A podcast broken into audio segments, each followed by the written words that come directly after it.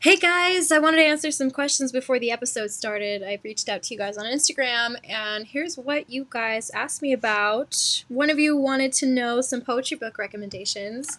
One of them is Gar- uh, Gabriel Garcia Lorca's collected poems anthology. It's really good if you're into queer poetry from like turn of the century to the 50s, really interesting history. And then it goes into all of his works and then translated as well. But you have them side by side. It's really cool.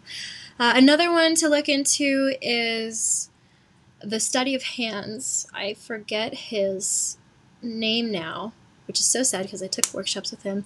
But if you look up that um, poetry book name on Amazon, it should come up. They have a lot of ones that are uh, secondhand. I got mine for like five bucks. It was really cheap. Um, and that one's a really interesting one. Also a queer story, but still sort of plays with um, the story of heartbreak and processing. A lot of poetry books follow uh, an emotional processing. and I think that one re- does it really well. But yeah, I, I recommend any book from Not Media. If you go online, uh, their website I think is thatname.com, notacultmedia.com, and uh, they have really good like representation for almost every every genre and group of people that are making poetry right now. And I think that's like the main scene right in SoCal is on Not a Cult. So yeah, and they also have workshops with the author of The Study of Hands. Yeah. Next question was what are some cute quarantine date ideas? Hey babe, what are some cute quarantine date ideas? Dinner together at home. Dinner at home. Oh, what's that? Uh, the Budget Bytes. Budget Bytes. Yeah, go guys, go on there. Look up the ingredients you have in your fridge. They have really good recipes, like that sound gourmet. They're You- super cheap. Yeah, and they're really cheap. uh, another thing to do. We've just been making the most of it. Go on hikes. A lot of hikes, yeah. Bring ice cream. Do what you guys love. Try to be safe. Um, oh, ooh, ooh. yeah. There was that one super cute date we did. Oh, what was it? It was the one that you did. We we had a little picnic in the back of your car. Oh yeah, and we like drove to like this lookout. It was so cute. I had like a candle. Probably don't bring a candle in a car. Elizabeth still. Nah, do it. Live life dangerous. uh, and uh, we brought like we were gonna do like little drawings of each other once we got up there. It was such a cute idea, but It was then I had raining. yeah, and I had a discussion I had to attend that I forgot about. So yeah, just scheduling. I mean, time is of the essence, you guys. Still make room for your dates with your significant other and dates with your friends too. Even if it's just cutting out a piece of time, like an hour talk with your friend, it could mean the most. You know, respecting respecting that everyone needs some homie time right now is probably your top priority. The last question is how's my skincare journey going? It is Fantastic. it is very good. Thanks for asking. I have cystic acne and I've been doing like Curology, which was someone that almost became a sponsor of the show, but then they were late during COVID and my skin got too bad for me to continue with them. So um, I'm sure they're still really good. They seem to have an amazing group of reviewers and everything like that, but I haven't seen anything unsponsored by them. And yeah, I've been using La Roche Posay, which was something recommended to me by a nurse in Spain, my auntie, and I've I found at Target here, so I've just been using that. It is really expensive, um, and that's sort of the main drawback. But until things are back to normal, I am just using that and just loving myself. I find when I forget about my acne, it gets better, and it's not as painful. So yeah, that's the main thing. Thanks for submitting your questions, you guys, and I'll see you next week. Hello, my name is Lauren Marquez, and you're listening to Curiosity Chit Chats today. I'm here with my boyfriend Brandon, In a and very cozy environment. yeah, we're in uh, Gerard's studio again. And um, if you want to listen to audiobooks, please feel free to check them out. My last name. Uh, okay, so today we are talking about relationships and more COVID things, but I wanted to bring up how just like helpful advice for people that have that have relationships with people with mental health issues and like are supporting them through you know mental health teams. Yeah. I'm sure a 19 year old and a 22 year old have a wealth of information yeah. on this. Well, it could be more than some people. Right. So I thought we would give it a crack and try to share what we know. Um, because the reason I'm bringing this up was because we saw a photo.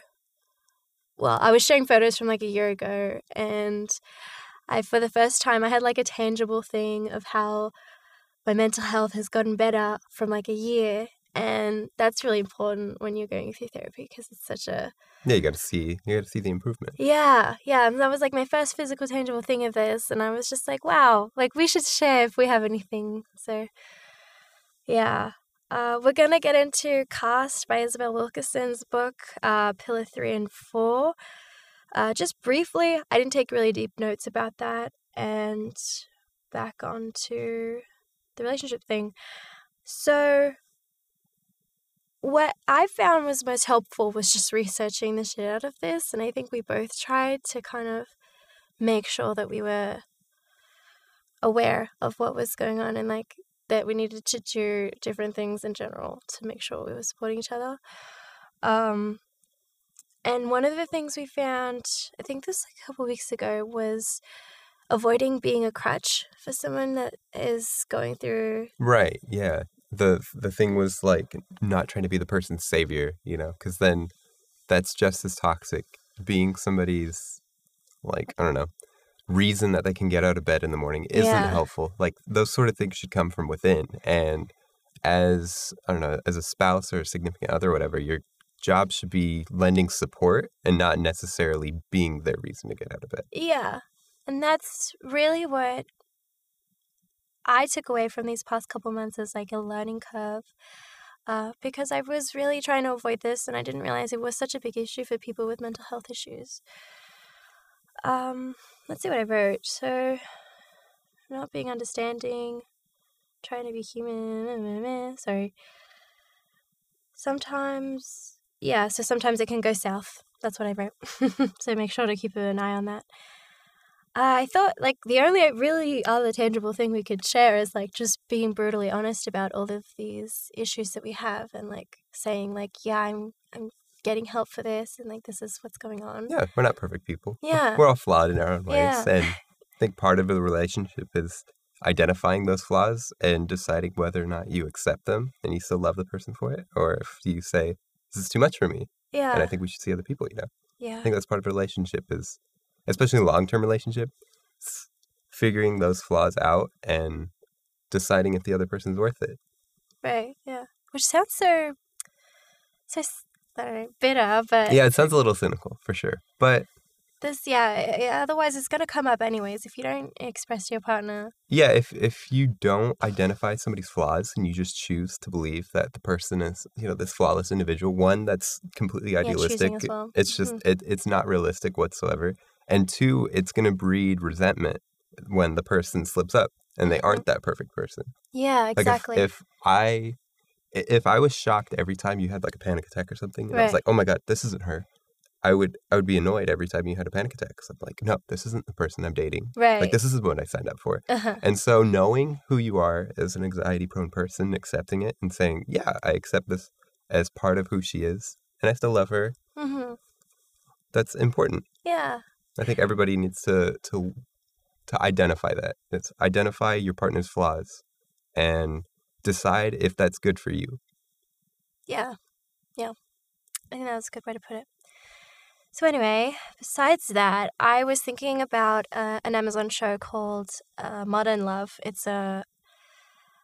Oh, well, let me just give you the what Google said it was. Uh, it's an American romantic comedy anthology web television series, which is a mouthful, uh, based on the weekly column of stories of love sent in as advice every week in the New York Times, published by the New York Times, that premiered on Amazon in October 18th, 2019. So this was way before the virus hit, and I think it was important to air.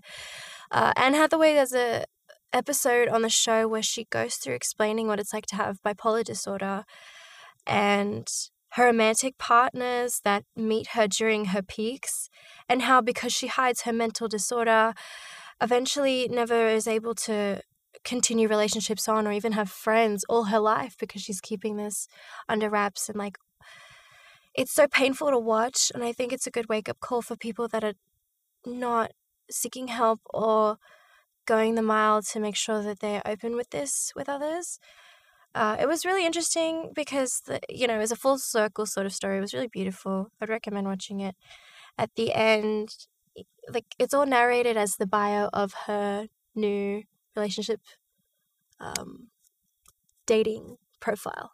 So she's like putting it all out there, like, hey, this is what happens. This is what has happened in the past. And, you know, if you're down for that, then I'll see you soon or something like that. And yeah, I just really liked it. And it just, these mental illnesses can be so debilitating.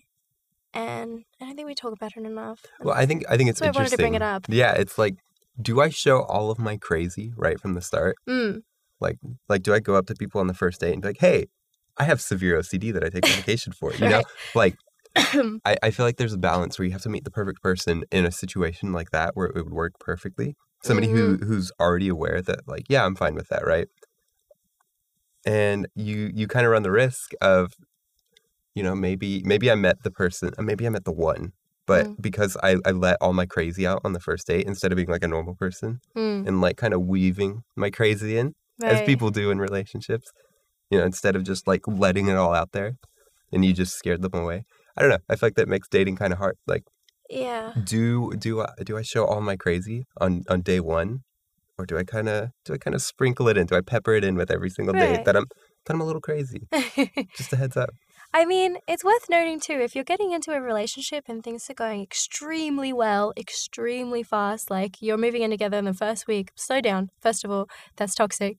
The first week, my God. I don't know. Sometimes I feel like there are people with mental illnesses that will do like love bombings and like Yeah, we've talked about that too. Yeah. Yeah. How they'll try to just like hook someone in because they feel like they're too crazy to like showcase everything before they Yeah, like their I, I, love I with gotta you. lock this one down before he realizes I'm insane and. Yeah. And that's that's not the way to go about it. Yeah, abort. Like, like I need to get pregnant on day two, so he's stuck Like, forever. oh my god, that's also not it. No, that's definitely the way to go.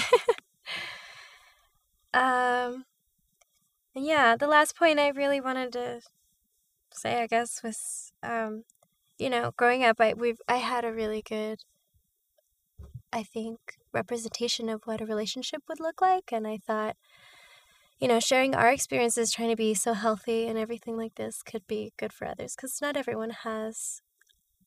I think it's a balance, though. I think you need to find the right person that you want to put the effort in for, right? Like you shouldn't just put in all the work that we've done because it is a lot of work. It's it's Yeah. hard. It's not easy. It is very hard, but you need to find the right person who is willing to put in equal effort as you. Because if you're putting in all the work and they're not really doing anything, that's probably not the relationship for you. Yeah, and that's why I wanted us to be on the show because I feel like not everyone has a model of. I don't. I don't want to put us as a model, Oh no, but no, like no. As the, an we're, example. We're the perfect couple. Right. There's never been a better Never. couple. People Mhm. who've been married for like 70 years. Good luck. We're better than us, you. guys. We're yeah. the experts here. Please sit down, Janet and your 90 year old husband. Okay. Excuse me. Get that cough. Yeah, I only included this uh, little tidbit of info because I've been watching The Midwife, and it's a British show about midwives in the 40s, and it follows like medical history. And You need to catch up though. Your mom's on like season six. I and you're- know, You're, not I'm even on- on season two I yet. know. She sounded so disappointed last night when you guys were talking about it. She's like, really? Just on season two? I know, I've let her down.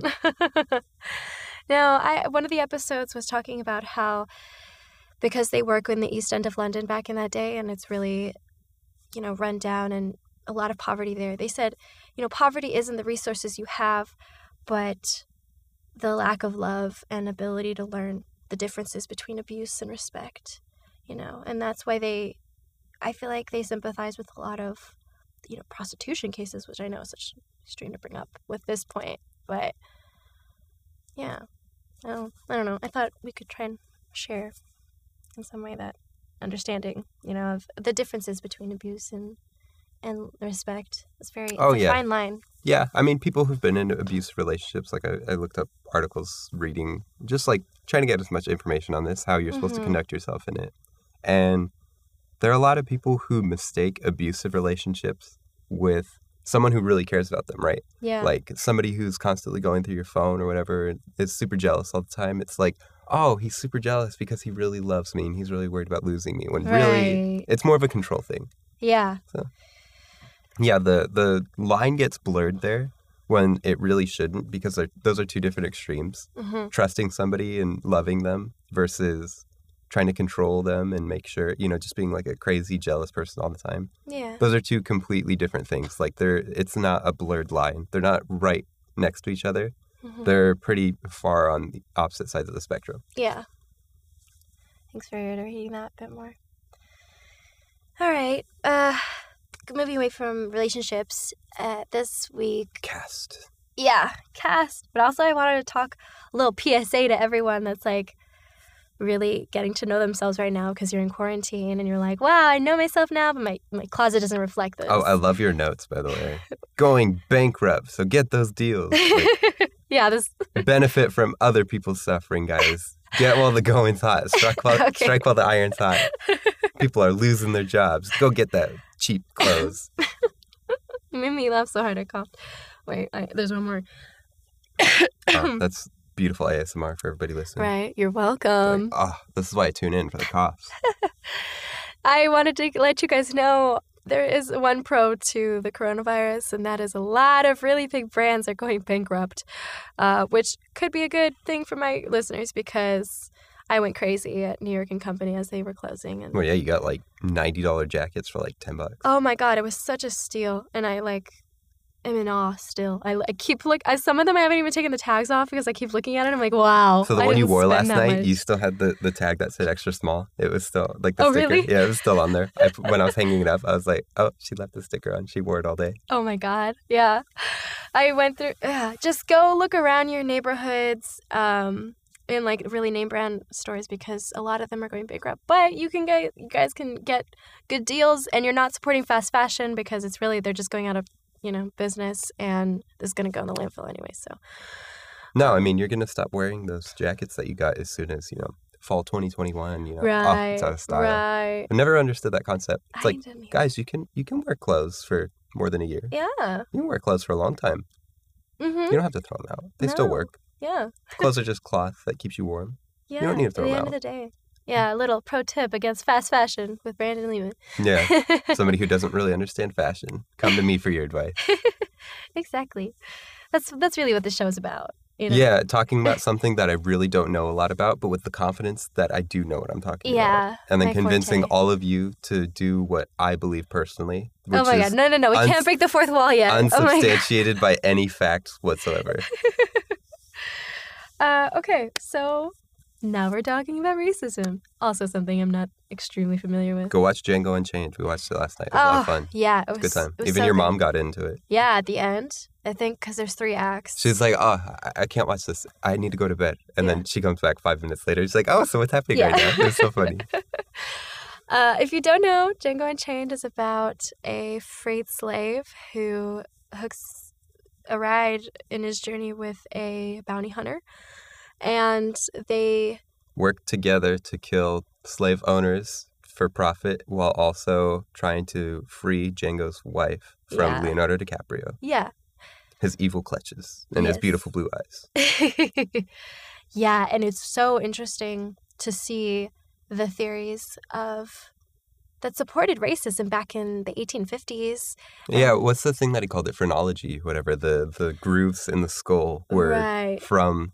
That They- somehow They believed that certain parts of the brain that were, I don't know, they submissive and loyal. larger. There were parts of the brain that were larger, which were associated. Oh, the keyboard just disconnected. Anyways, different parts of the brain, like they believed that for Black people, the the part of the brain that was for civility and obedience was larger in their brains. yeah. Whereas white people, the largest part of their brain was associated with creativity Yeah. it and so was, that that was how they justified saying, "Yes, we're right. Black people are subhuman, and this is why we can treat them this way." Uh, just And it- it- disgusting. It's not just the thing that they made up in the movie. There are some things in the movie they made up, like Mandingo fighting wasn't really a thing. oh, Like- okay. Like, that wasn't a thing. They just Thank put it in the movie. God. Yeah. thank God. But I mean, there's still some pretty terrible things that did happen. But Uh-huh. that was something that I was like, because Like, I did. I feel like they included it because you wouldn't have put it past the 1850s. Right. It's like, yeah, I could see them doing this. But yeah. um but yeah, the the phrenology thing with the the the brain was something they genuinely believed back then. Like I, I looked it up. It was something that they believed. It was like one of the earliest branches of psychology. And uh, yeah, that is so crazy. But it's a really interesting story. I've watched a lot of uh, cinema essays, you know, on YouTube about the black trope of like the white savior trope, and I thought that movie was sort of going into that sort of direction. But I think Tarantino added the third uh, section or Yeah, the third act third act to, i think to try and rectify that because in the end the white guy that I, that saves him from slavery Spoilers. well that's like the first intro right well, Well, i don't know I thought you were going to talk about him dying. Oh yeah i was That's, i that's why really was Yeah, that's why I said uh, well you just spoiled it but um, I said spoilers beforehand. It's okay. okay all right It's all done. Any damage I did is justified now. yeah uh you know they they try to separate the story from him and he kind of just goes into his, his own thing and i really like that i think Yeah, that's I mean, something to be aware of when you watch movies that are written by white people the first two the black- first two acts are definitely more of like, look what Doctor Doctor Schultz does for Django. Yeah. He gave him his he gave him his freedom and he taught him how to read Yeah, teaches him how to be civil all these things got him a, a super cool job killing Yeah. white people. You know, yeah like that was definitely the the vibe in the first two acts for sure. But, but i mean he still it still felt like well he has the talent the natural talent yeah, already to have done this but then the third act really brings it to fruition where it's like Django's on his own. He's doing all these things. Like sure, Schultz gave him the opportunity and the the tools, but Django also he like I don't know. He polished the the tools that he was given, really worked for it, and uh-huh, he still had the the the heart to go save his wife. yeah Also spoilers. Um, yeah, but uh, yeah it's a great movie yeah, we're, I know we're just doing like a deep dive on the movie instead of dissecting the social love it but commentary. it's still It's a good movie. I yeah, love it. it still ties back to Caste by Isabel Wilkerson because I feel like everything now that I understand about race has really gone back into Caste and programming of privilege. Oh yeah, it was like um, Samuel L. Jackson's character. He's Yeah. a he's a slave. He's like the head house slave. hmm And we were talking about how his programming, where he's like he's he's legitimately mourning when his slave master dies, and he's working against other slaves such as Django Uh-huh. because he's he's programmed so much to feel that white people are above black people and that you know he he should be doing things that And benefits he his master. And he also profits in that system as well because he feels like, well, I am at the highest rank. he he what I- feels he profits. He's still Yeah, he's still treated yeah. below white people, but he feels that he's profiting because he's not being treated the way that like Django or the Mandingos are being treated. Mhm. Like he's probably the only black person you see that's in the house that isn't like a woman, And he's like joking around with the slave owner. yeah with, yeah. with Calvin Candie with. Leonardo DiCaprio and his beautiful blue eyes. Ah. I, I couldn't get over those eyes. I, I don't blame you. You know, the one scene where the dogs are literally eating the one dude, his eyes are just popping. That, That's oh the one thing I noticed. I, I couldn't watch that scene. Yeah, I was I- like, close your eyes. Yeah. no, it's not over yet. It's not over yet. Uh, yeah, it's a really graphic movie, but definitely worth the watch. I didn't really get too. Oh, I mean, like, not that like I didn't get into Caste, but like the only part of it that I heard was when I was with you in the car. Uh-huh. So like, you definitely know more about this than I do. Yeah. Uh, so they went into the third and fourth trope. We listened to the fourth together. hmm Uh, I forgot to take notes on the third for some reason. Um, but I wanted to go back deeper because now that they've prefaced like racism isn't just about color, it's about privilege and keeping the order in place. Now they're going into actual experiences from more of the black community. Oh, our computer just died. Just open that up again. Oh. And I think it's important to note because uh, there was so there's four episodes to the workshop sort of lecture series with her, and now they're kind of bringing it back to real world experiences, and I thought that was a really productive way to end it because I think you know now you, you the series sort of opens your mind and now you're like okay now i can actually look at these situations and maybe they make me uncomfortable but this is the reality of america right now Well, yeah, like that story with um, whatever his name was, Al. I think that was his nickname. I don't remember what his full name was. The kid who. oh the pool boy Yeah, the kid who Yeah. he, his team won the like the little, little league championship. They all went to like a community pool to celebrate, and all he was the only black kid on the team. All of his teammates were allowed to go in. He had to sit outside the fence. All of his friends were bringing him food from outside, and the coaches and everybody finally convinced the lifeguard to let him in under the condition that all the white people were out of the pool and the kid was the only one in the pool. And the lifeguard was pulling him around on a floaty, telling him, "Do not put your hands or feet or any of your body into the pool." yeah they talked about just how much that event traumatized him, how much it affected him, even until like the day he died. He they said they gave him or he gave a lecture a couple weeks before he died talking about that, and he ended up crying just thinking about that. Like the trauma that people had to face back then, it wasn't just episodic. It wasn't just something that they felt in the moment and moved past. It was something that followed them through their lives and it affected their self image going into adulthood, even going to this happened in the 50s and Yeah. this was something he was crying about in like 2019 like this isn't just something that happened in the moment this is this something is that trauma it, it affects you Yeah. lifelong forever and not enough people recognize that we think about slavery happening like 200 years ago but we yeah don't one of the moms they brought on they were like my kids think racism ended in the 50s Right, and that happens all the time too. But even in the fifties, like there are people alive. Like like Ruby Bridges is very much alive and well today. like these things didn't just end when the Emancipation Proclamation was signed. Like or when the civil war like these these Yeah. things didn't just end with the signing of papers and laws. Like there was still racism that people face today that is going to affect them lifelong. There Yeah. there were very severe things that happened in the fifties and sixties where people are still alive who were affected by that. And I think there's still systemic oppression and programming today that is still being perpetuated.